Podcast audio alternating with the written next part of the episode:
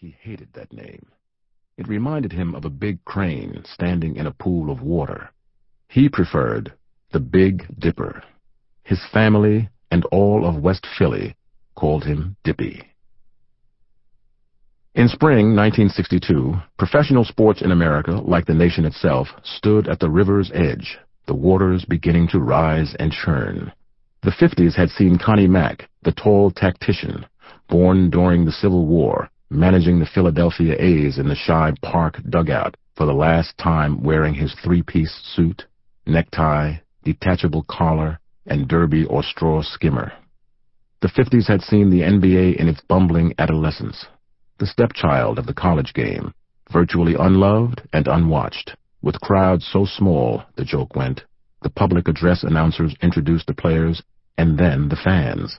In those early years, it was a rough game, played by military veterans and other assorted rogues rebounding with their elbows out.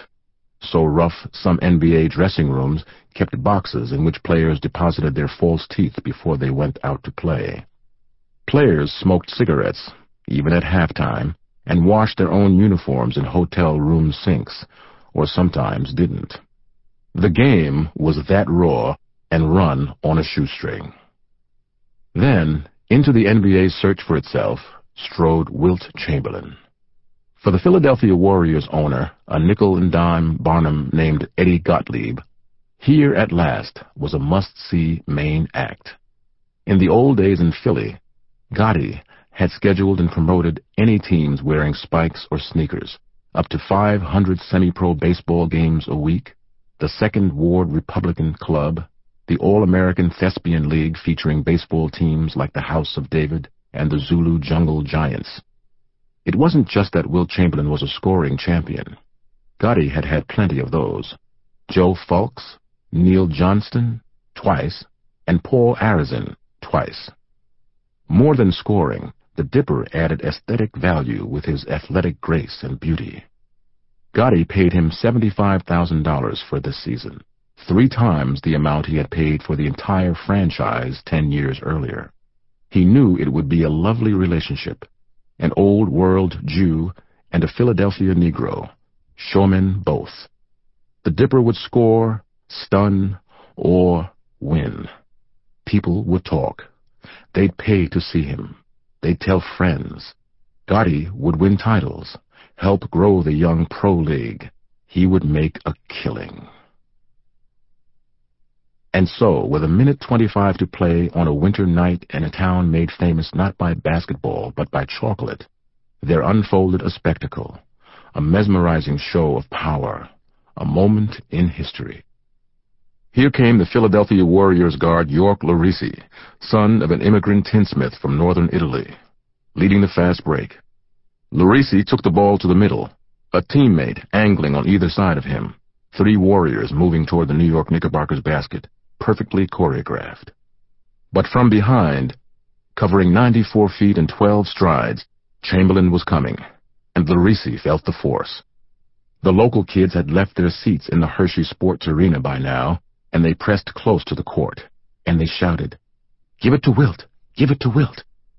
From the Warriors' bench, Coach Frank McGuire, a dandy from the Irish side of Greenwich Village, called out those same words. The tinsmith's son cradled the ball in his right hand and drove toward the basket, Knicks converging on him from all sides. At the last moment, Larese lifted the ball high, a lob pass to Chamberlain. Larese's momentum carried him beneath the basket and beyond the baseline, and as he drifted from the play, he looked back, and what he saw was unforgettable. Beautiful and monstrous, exquisite and terrifying, a hugeness unlike anything he'd ever seen on a basketball court, rising up, up, up, Chamberlain, long and lean, leaping with both arms extended above his head, revealing across his white jersey P-H-I-L-A, 13. Catching the ball 12 and a half or 13 feet above the hardwood floor, two and a half or three feet above the flimsy rim, and in one motion, slamming it through the basket with a ferocity that branded itself in Larese's memory. The ball bounced high off the floor, and the PA announcer, Dave Zinkoff, the Zinc, called out on the public address system. That's 98. Introduction Wilt Chamberlain died on a mountaintop, alone, in bed, beneath a retractable ceiling that allowed him to see the stars. The gardener found his body, which is how it often works in Hollywood. The Dipper lived alone, a life he chose. His gardener had arrived and called out to him, but heard no response. The gardener often did handyman work around the house, and knew the house rarely was locked. He went inside and called out again. Still no answer. Then he walked upstairs, into the master bedroom. In a panic, the gardener's first call went to Chamberlain's attorney. Sy Goldberg had first met Chamberlain before that remarkable 1961-62 season.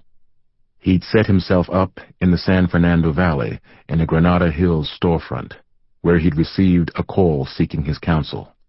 Chamberlain, the young basketball star in Philadelphia, was building Villa Chamberlain, a 40-unit apartment complex in downtown Los Angeles, near the sports arena.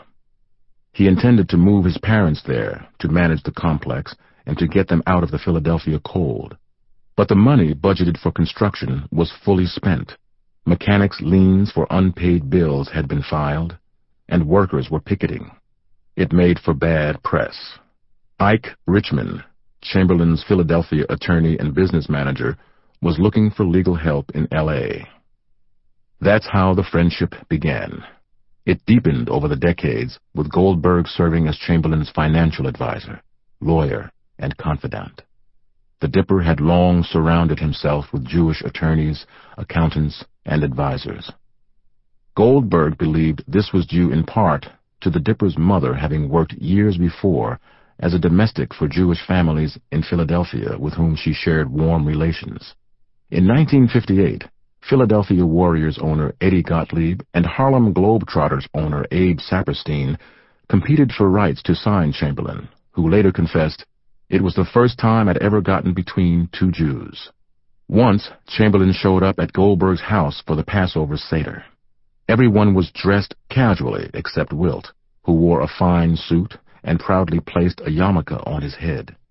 He insisted they read every word of the Haggadah. He wanted to hear the account of the Israelites' deliverance from slavery. And this was how their friendship of nearly four decades ended. On October 12, 1999, Goldberg, ashen-faced, escorted into the Chamberlain's bedroom by the Los Angeles Police Department. The Dipper looked peaceful in bed, his head on a pillow not a sign of strain on his face. Goldberg told the LAPD what he knew. Wilt had not been feeling well. He'd had dental surgery recently, and it had caused him pain that he had described as his worst ever. He'd lost weight over the past few months, 50 pounds, maybe more. His hips caused him trouble, too. How old? Yes, he was 63. Any issues with his heart? Well, over the years, yes.